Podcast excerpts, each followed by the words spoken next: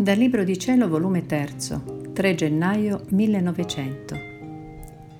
Come un fiore odorosissimo profuma il luogo dove si mette, così la pace riempie di Dio l'anima che la possiede.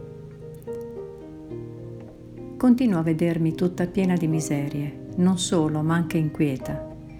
Mi pareva che tutto il mio interno si fosse messo in allarme per la perdita di Gesù. Andavo pensando tra me che i miei grandi peccati mi avevano meritato che il mio adorabile Gesù mi avesse lasciato e quindi non dovevo più rivederlo.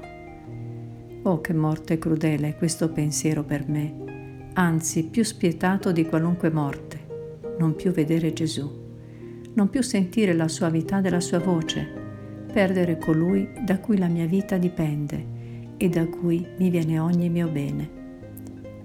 Come poter vivere senza di lui? Ah, per me tutto è finito se perdo Gesù. Con questi pensieri mi sentivo un'agonia di morte, tutto l'interno sossopra che voleva Gesù.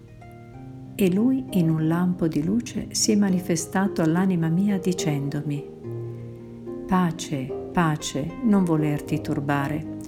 Come un fiore dorosissimo profuma il luogo dove si mette, così la pace riempie di Dio l'anima che la possiede e come un lampo è fuggito.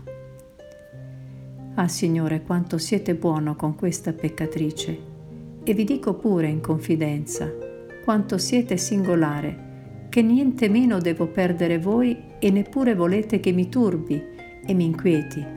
E se ciò faccio mi fate capire che io stessa mi allontano da voi, perché con la pace mi riempio di Dio e col turbarmi mi riempio di tentazioni diaboliche.